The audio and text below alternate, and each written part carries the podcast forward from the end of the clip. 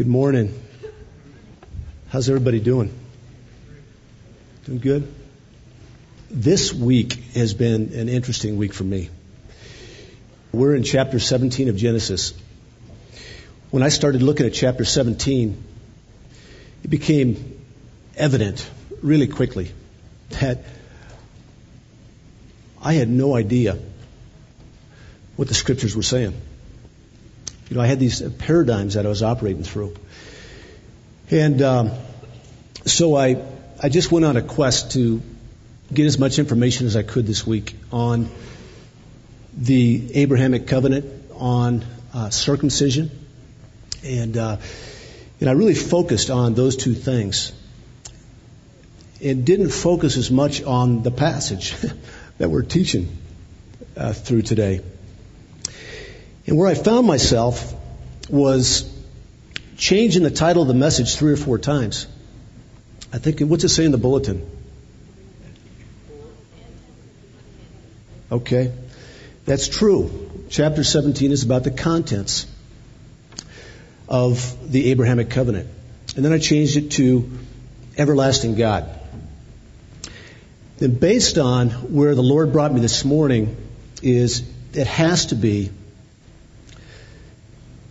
El Shaddai, Almighty God, all sufficient God. Because so much of our lives are um, walking by sight, honestly. My life is. It's walking by sight, not by faith. And even in my inadequacy to even be up here this morning, and in each of our own inadequacies in life, um, it's important to understand who El Shaddai is. And that He is the Almighty God, all sufficient one, whose grace is sufficient and whose strength is perfected in our weakness. So the passage that we're going to look at today is chapter 17, verses 1 through 14. And the name of the message is Almighty God, all sufficient one. Let's pray again, if we may. Father, we just. Uh, I just ask that you'd be honored and glorified here today. Father, um, I've got a lot of stuff on paper. And Lord, I so firmly believe and hold tight to the statement that James makes that we are not merely, we're not to be hearers of the word who delude themselves or deceive themselves.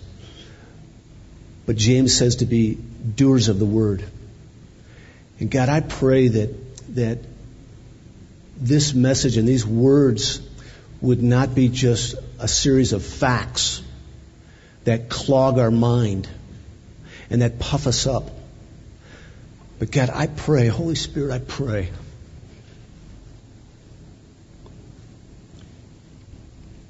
that you would supernaturally use your living and active word to impact and to effect change in our hearts. And that as we look at you, El Shaddai, that we'd have a greater understanding of your power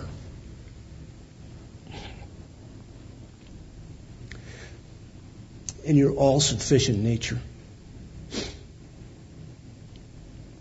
And that by that power that we can do all things through Christ Jesus who strengthens us. So Lord, we need you this morning. We ask that you be our teacher. I pray, Father, that, that I would stand behind your word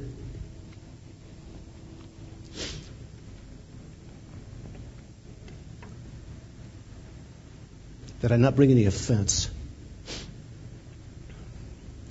and that your word would be what does surgery in our hearts here today. And God's people said, Amen. You might get a lot of this this morning. I have no idea where this is coming from. All right, here we go. Chapter 17, verse 1 through 14. First, we got to take, we got to understand a few things of what's going on here in chapter 17. First thing we need to understand is that it's been 13 years since Hagar bore Ishmael. 13 years since Abram had his first son. It's also been 13 years since the end of chapter 16 and the beginning of chapter 17. It's a period of silence. We don't know if God was silent to Abram. We just know that there's no account of it in Scripture. It's also been 24 years since Abram showed up in Canaan. 24 years since Abram first showed up in Canaan. It's important to know that God has already made the covenant with Abram in chapter 15. And what we're going to see in chapter 17 is just more revealing of the, of the contents. And isn't that just the way God works? Where He gives us a little bit of something. He tells us to step out in faith, but we don't know exactly what's on the other side. We don't know exactly what that looks like. And that's what we're going to see today is chapter 17 in many ways is the is the, the guts, if I can, if I may, of the covenant that was revealed in chapter 15. It's important to understand that Abram, it's already been counted to Abram as righteousness. He is already eternally secure in God's arms. He is a believer, if you will. He is saved. He is already one of God's children. And we learn that in Genesis 15, verse 6. We, we know that Abram is 99 years old and that Sarai is 90 years old. And they are far past the childbearing age. And we're going to hear next week, uh, Pastor Chris will cover the last part of chapter 17, where God actually tells them that they're going to have a son at this ripe old age. And the last thing that you need to understand is that the Abrahamic covenant is one of the most beautiful pictures of the gospel that you'll ever see. Let's read the scripture together.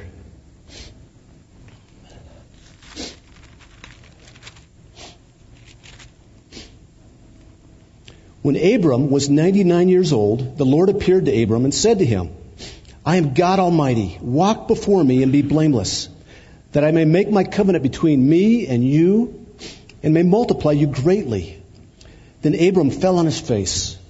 And God said to him, Behold, my covenant is with you, and you shall be the father of a multitude of nations. No longer shall your name be called Abram, but your name shall be Abraham. For I have made you the father of the multitude of nations. I will make you exceedingly fruitful, and I will make you into nations, and kings shall come from you. And I will establish my covenant between me and you and your offspring after you throughout their generations for an everlasting covenant. To be God to you and to your offspring after you. And I will give to you and to your offspring after you the land of your sojournings, all the land of Canaan, for an everlasting possession. And I will be their God. And God said to Abraham, As for you, you shall keep my covenant you and your offspring after you throughout the generations. This is my covenant, which you shall keep between me and you and your offspring after you. Every male among you shall be circumcised. You shall be circumcised in the flesh of your foreskins, and it shall be a sign of the covenant between me and you. He who is eight days old among you shall be circumcised. Every male throughout your generations whether born in your house or bought with your money from any foreigner who is not of your offspring. Both he who is born in your house and he who is bought with your money shall surely be circumcised. So shall my covenant be in your flesh, an everlasting covenant. Any uncircumcised male who is not circumcised in the flesh of his foreskin shall be cut off from his people. He has broken my covenant. Folks, I want to really encourage you that that there is application in these verses. There's lots of application. And that as we look carefully at this, we're going to learn a lot about who God is and what He came to do. And we very, the very first thing we see in, the, in, in verse 1 is that God reveals Himself to Abram as the Almighty God. And in Hebrew, that is El Shaddai. And whenever you see El, it is always God. And Shaddai in this case means Almighty, All Sufficient God. And this is the third time that we've seen um, El something in Genesis so far. Last week, we saw it when, when Hagar, when God saw Hagar in her hurt after being um, she had rejected. Thank you. After being rejected by Sarai and kicked out, that God appeared to uh, Hagar, and Hagar called him the God who sees. And that is El Roi, the God who sees. That God sees our deepest hurts, He knows our, our, our dreams, and that He cares for us. And then we saw back in chapter 14 El Elyon, the God Most High. Melchizedek was the priest to the God Most High, and that's El Elyon. And we're going to see this over and over again as we go through Genesis. We're going to see the everlasting God, El Olam, in 2133. So we're, we're going to take a look at El Shaddai, Almighty God, All Sufficient One. Let's look at the second half of verse 1. This really threw me for a loop. It really threw me for a loop because I really thought that there were conditions on this covenant when I was looking at this. That be, walk before me and be blameless, and then I will establish my covenant. No. This is so clear that there is no, there is, uh, it is unconditional, this covenant.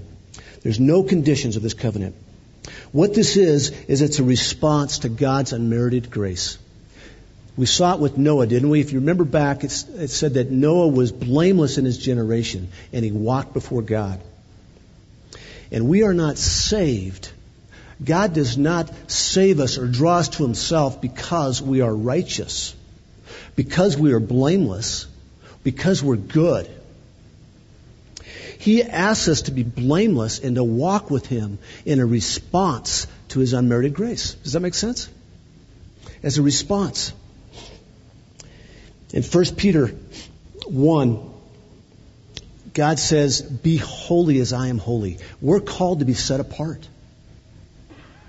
We're called to be set apart. We're called to be blameless. In 2 Corinthians 12, 9 through 10, I love this. It's when Paul asked the Lord to remove the thorn from his flesh.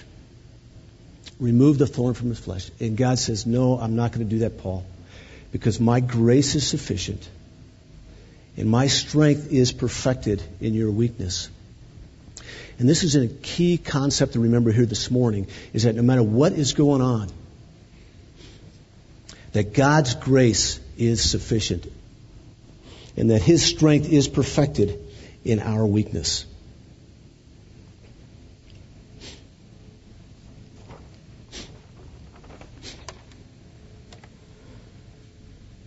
When, when Abram heard that God declared himself almighty, all sufficient, Abram fell on his face and worshiped. I think Abram is like us, has a, has a lot to process. God has made some pretty big promises to Abram. He told Abram that, that he would bless, that he would be a blessing to all nations.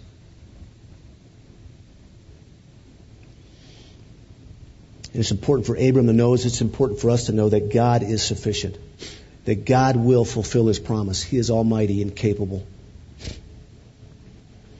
As we look at the rest of the chapter, we're going to see the Lord filling in the details of the covenant that he made in chapter 15. The covenant that he made with Abram so, some 13 years ago. And we see here in verse, verse 4 and 5 that God said that Abram, you will be father of a multitude of nations. He says it in verse 4, he says it again in verse 5, you'll be a father, you'll be a father of the multitude of nations. And he changes Abram's name here from Abram, from Abram to Abraham. And for some of you that have been studying Hebrew, um, I'm not going to make a case, I'm not going to go into this because honestly, I don't fully understand it. But the, that H there is a very important letter in Hebrew and it has something to do with Jehovah. And I would just submit this to you for your further study that it was way beyond um, A, my capability, and two, my time. But I think there's something very significant that we all want to learn about. But Abram's name is changed to Abraham here, which literally means father of many or father of a multitude. As we take a look at verses 5 and 8, 5 through 8, it's all about what God is going to do. We see, I will, I will, I will, six different times. he starts off by telling Abram, I will make you exceedingly fruitful. What did God tell uh, Adam? He said, be fruitful and multiply. What did he tell Noah and his three sons after they got off the, the ark? Be fruitful and multiply. There's one difference here. God told them to be fruitful and multiply. What is he saying to Abram? I will make you exceedingly fruitful. I will make you exceedingly fruitful. The Almighty, all sufficient God is the one that's going to make Abram or Abraham exceedingly fruitful, even at the ripe old age of 99. I will make you into nations. Many nations will come from Abraham. Not just the Jewish nation, as we learned last week, the Arab nation. That Abraham is the father of the Arab nation and many other nations. It says, Kings shall come from you. Many kings in these nations, and ultimately the King of Kings. Jesus, the King of Kings, will come from the line of Abram. As we take a look at verses 7 and 8, God says, I will establish an everlasting covenant with you, Abram, Abraham, with your offspring, and with your generations. He said in chapter 12 that, that I will make you a great nation, and the families of the earth shall be blessed. The Messiah, the one who is going to reverse the curse, the one that is going to give hope to the world, is going to come from Abram. And for Abram to believe this, he needs to understand that God is almighty, he is all sufficient. And he goes on to say that I will give you Canaan for an everlasting possession. An everlasting possession. Now, this was very confusing to me, and I think it's confusing to a lot of us, because do you realize that Abraham will never possess Canaan? The land between the Euphrates River on the north and the Nile River on the south, that he will never possess it. And to this day, Israel has not possessed that land. They have never possessed that land. But God is a God who promises and keeps promises. And this will be fulfilled, I believe, in the millennium. It talks about in Isaiah, three different places in Isaiah, and other parts in God's Word, is that that will be where the thousand year reign is. That's where, where Israel will, they will finally possess that land after the second coming. In the most significant part of the covenant, I believe, is the statement that I will be a God to you and to your offspring after you. That El Shaddai, the Almighty God, the all sufficient one, wants to have a relationship with Abraham, with his descendants, and with you and I. God is not a God that just, that just sits on his throne and rules Yes, he does sit on his throne and rule. But he wants a relationship with you and I. And I'm not just talking about salvation. Because we become friends with God once we are saved, once His Spirit is in us. But He wants us to walk closely with Him. He doesn't want us just to have a, a head full of knowledge. He wants to understand. He wants us to cry out to Him and tell Him what our deepest hurts are, what our deepest desires are and he wants a relationship. This is the most significant part of the covenant. He says that I will be a God to you and your offspring after you. This promise was not only for Abram, or for Abraham, it was available and it's available today to everyone in the planet. I want to read Galatians 3, 7 through 9. This is an incredible verse. We can actually spend all day in the New Testament. All day. because it is the best commentator. It's the best commentary for this particular chapter. As we look at uh, Galatians 3 7 through 9, the Apostle Paul says this. He says, Know that, know then that it is those of faith who are the sons of Abraham. And the scripture, foreseeing that God would justify the Gentiles by faith, preached the gospel beforehand to Abraham. Did you get that? That God preached the gospel long before Christ ever came on the scene and died. Don't miss this, folks. Know then that it is those of faith who are sons of Abraham. And the scripture foreseeing that God would justify the Gentiles by faith preached the gospel beforehand to Abraham, saying, In you shall all the nations be blessed. So then, those who are of faith are blessed along with Abraham, the man of faith. It started out in chapter 12 that Abram's offspring, that he will be a blessing to all of mankind. And what that's referring to is Jesus Christ, Yeshua, who, who came to take all of our sins, past, present, and future. Every mistake we've made, every mistake we're going to make. And he took him to the cross. And that was foretold. Abraham was saved by faith, not by works. I want to explain something that uh, Chris explained a couple of weeks ago because I came across it in my reading as well, and it is just it just blows me away. It's something called cutting of the covenant. Do you remember when he talked about that? Cutting of the covenant. And what that is, it happened in the Near East back in times of Abram. What would in, in, in Hebraic weddings, weddings of Hebrews, what would happen is that the that the bride and the groom, to make a covenant to one another, would take an animal and they would cut it in half, and they put the halves out here somewhere.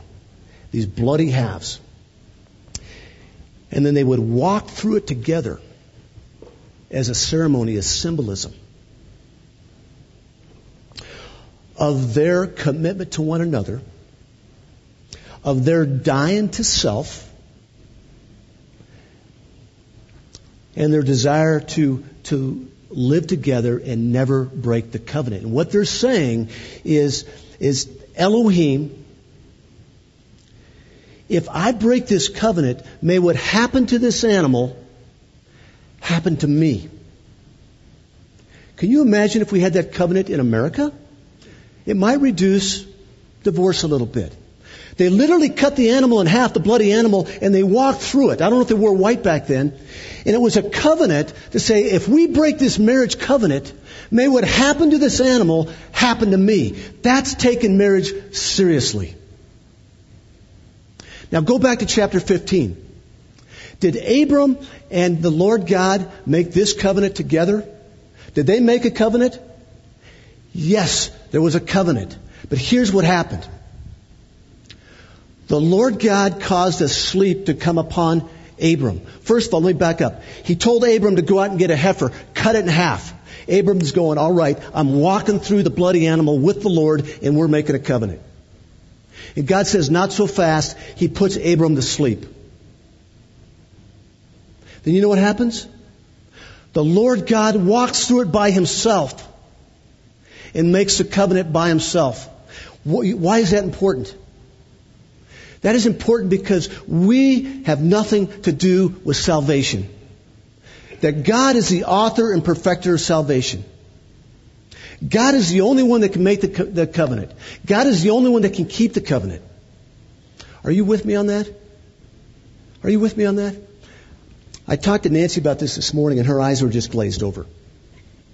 So we had to process, fight a little bit. I had to ask for forgiveness. Such is the life of Dan Hardy. This is really important because the covenant is an agreement. But this particular covenant we had nothing to do with. God walked through the animals by himself as a sign that he is the author and the perfecter of salvation. That we can't come to God on our own. He's got to draw us to himself. I'd love to answer any questions on that afterwards. It's unconditional. The Lord did all the work. You know what we need to do? We need to believe. That's our, that's our job, is to have faith. So God just had a series of, of I will. I will establish an everlasting covenant with you, Abraham, with your offspring, with their generations. I'll give you Canaan for an everlasting possession. And now he says, This is what you do. Abram, this is what I did for you. I counted it all unto you as righteousness. I drew you to myself. I promise to never leave you nor forsake you. You are mine for eternity. And furthermore, your generation that puts their faith in me, they're also mine for eternity. God calls us to obedience, folks. And I'm afraid that the church in America in particular has missed it because we're living with cheap grace. We understand that God died for our sins. But we don't understand Ephesians 2, where it says that we were saved by grace through faith, not, not on our own, not by our own strength, but we were saved for what? For works. God calls us to be obedient. And let me just say this because it started out with God Almighty, all sufficient one, and that He gives us the strength to be obedient. And He calls us to obedience. Let's take a look at verses 9 through 13.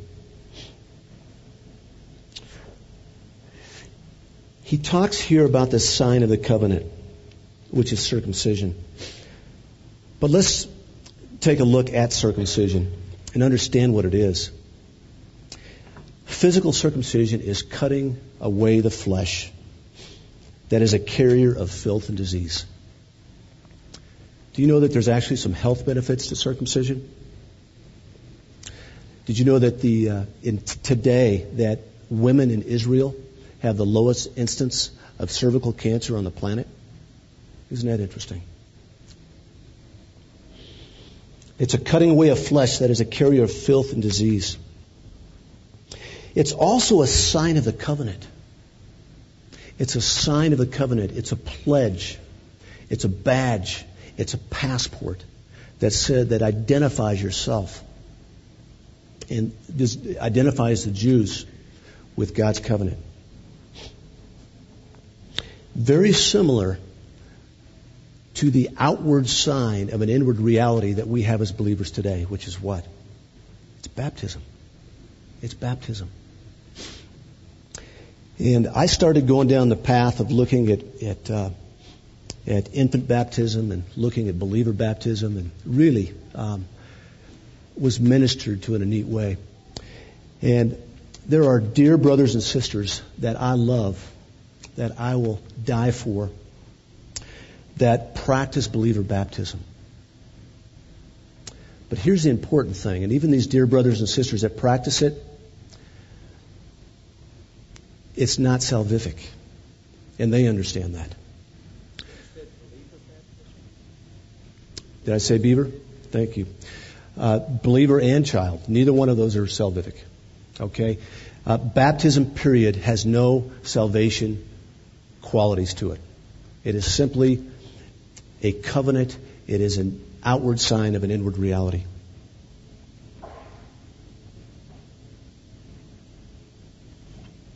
So it's important to know that circumcision also is not salvific. And my son Joey this morning really helped me out as I was uh, having a meltdown in the kitchen. He, he said, Dad, he says, he says, I didn't know that Abraham wasn't saved and that the Jews weren't saved by circumcision. My guess is that might be new news to some of you as well. That circumcision was simply a sign that identified the Jewish people with their God. It was a covenant. The Abrahamic covenant was clearly one of grace appropriated by faith. But at the same time, the faith had to be manifested in obedience. That's the same way for us today. Our faith needs to be manifest in obedience. And here God says, He says, You shall keep my covenant. He tells Abraham, You shall keep my covenant. And Abraham's probably going, oh, How? First of all, he needs to remember that, that Almighty God, the all sufficient one, whose strength is perfected in Abraham's and yours and my weakness, that he gives us the power to overcome any sin and to obey any command. He says, Abraham, keep my covenant. How? He says, be circumcised. Okay?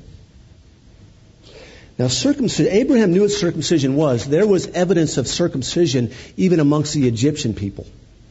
I'm not sure why they did it, but it was happening. So, Abraham, when God said be circumcised, Abraham knew what he was talking about, and I'm quite positive that he passed out for a good period of time. What they used then was a sharpened bone. okay.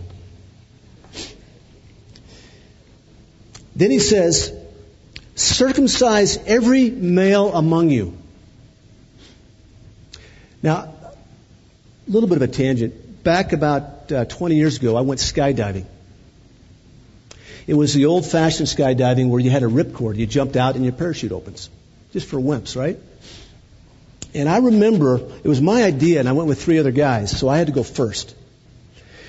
And I, w- I remember with my, my feet dangling on the side of the plane, looking and seeing cars going by there. And I look back at my three buddies, and they're like this. And I'm quite sure that that had to be the response that not only Abram, Abraham had, but his full grown buddies that saw Abraham with a sharpened bone in his hand. But he said, Keep my covenant. How? Be circumcised, Abraham. Circumcise every male among you. Every male that's eight days old every male born in your house, and every male, every male bought with your money.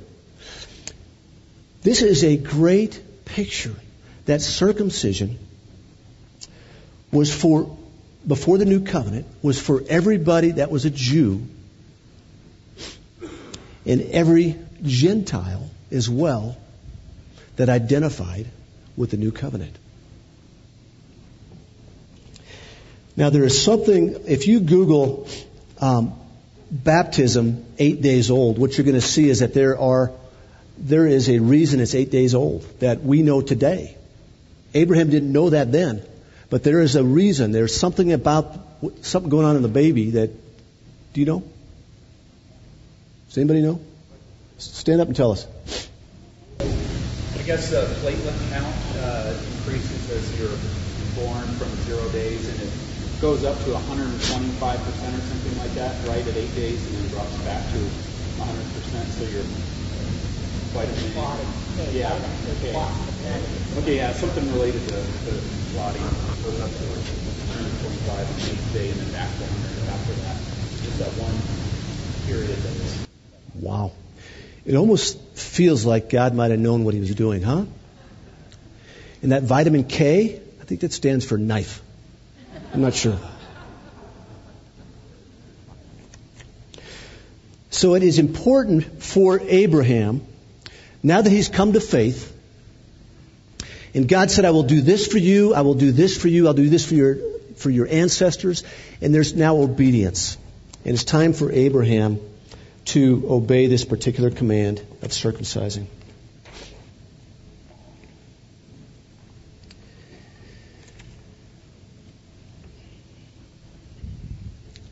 Are you tracking with me? I see some heads nodding. Okay.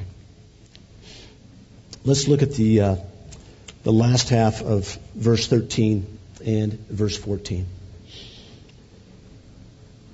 So shall my covenant be in your flesh, an everlasting covenant. This can really be confusing, folks.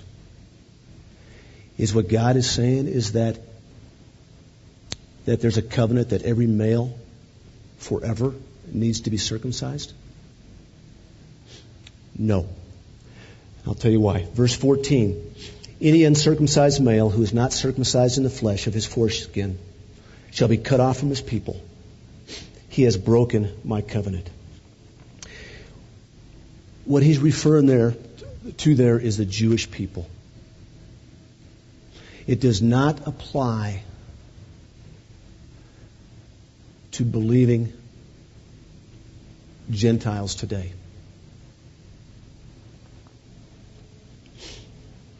Abraham and his offspring are commanded to be circumcised.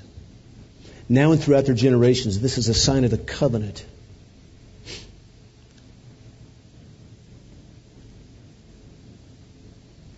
Scratch that. What God, well, let me read a couple of Old Testament verses to you. I'm sorry. Uh, look at Jeremiah 4 4 and then Jeremiah 9:25 to 26.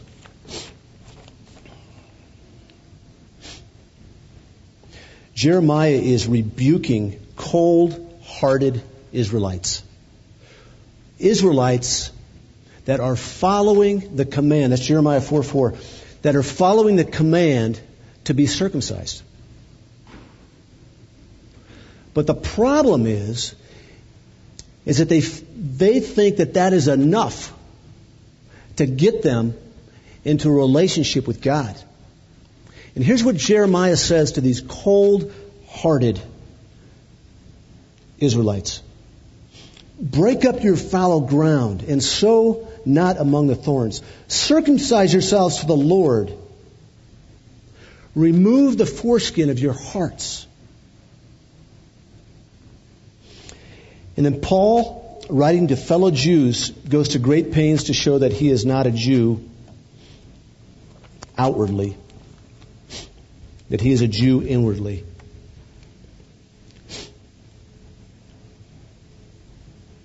He says this For no one is a Jew who is merely one outwardly,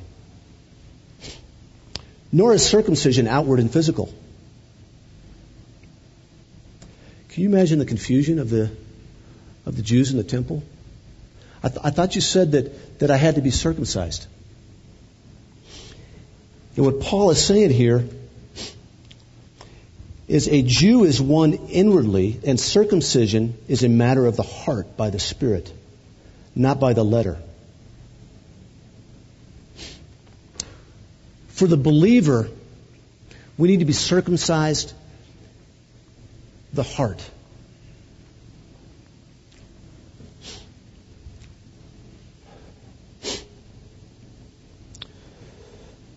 Let me read another verse. Jeremiah 9:25. Behold, the days are coming, declares the Lord, when I will punish all those who are circumcised merely in the flesh. Egypt, Judah, Edom, and the sons of Ammon, Moab, and all who dwell in the desert, who cut the corners of their hair, for all these nations are uncircumcised, and all the house of Israel are uncircumcised in heart.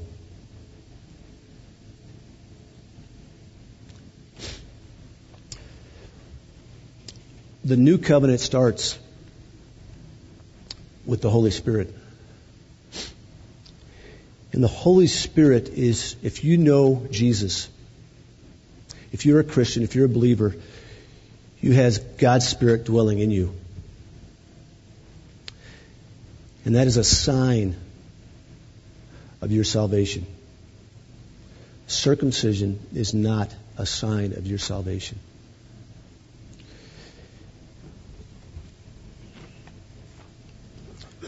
Folks, I just, uh, my prayer is, is that there's something to take away here today.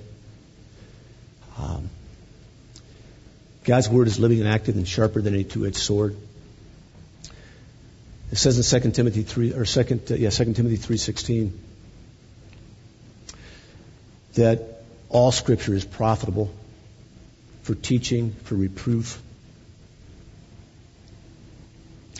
And God has something for us here today. And I believe the most important thing that, that I would encourage you to take away today is that if you know Jesus, it's because he drew you to himself. It is nothing that you did. You responded to his call. We live in an era of cheap grace. What I mean by that is, is that we're very happy to take the hell insurance, to pray the prayer.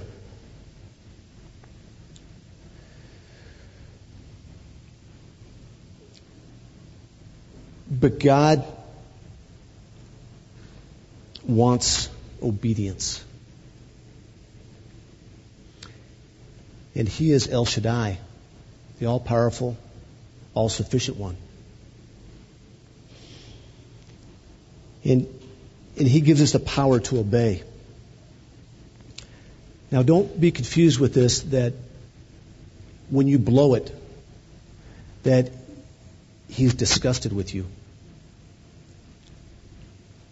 Don't, don't believe that. Don't, don't believe that lie. He delights in you. But there is blessing in obedience.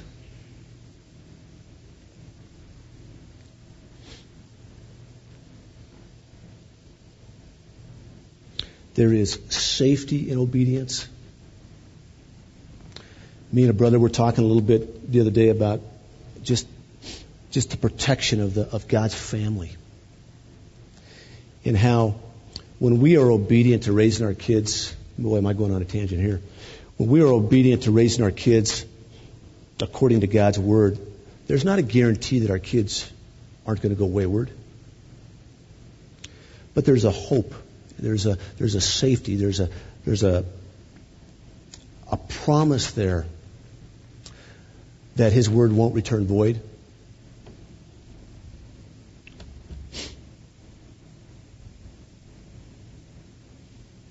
Let's pray.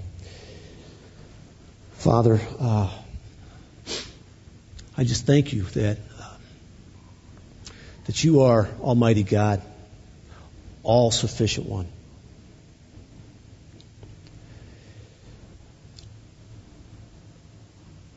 I thank you that, Lord God, that you proclaim the gospel some thousand years before Jesus died for our sins. I thank you that mankind has always been saved by grace through faith.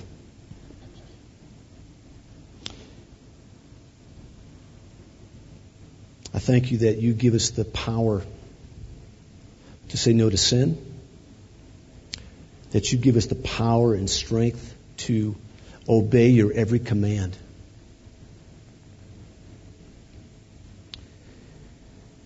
Lord, I pray that you would just impress upon each of our hearts areas that you are uh, telling us to do something. Maybe it's to um, ask forgiveness of somebody that you've wronged, that we've wronged. God, I pray that you give us the strength to do that. Lord, maybe it's the boldness that we need to obey your prompting to make contact with a, mother or father, a child, a sibling that we're at odds with.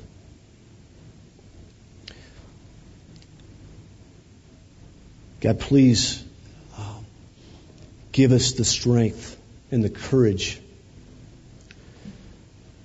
to say yes to your written commands and your word, and to say yes to the promptings of the Holy Spirit. as you lead us and direct us every step of the way. God, we need you so much. We need you as individuals. We need you as families. We need you as a church. We thank you that you've given us everything we need for life and godliness, that you are the Almighty God, the all sufficient one. In Jesus' name we pray. Amen.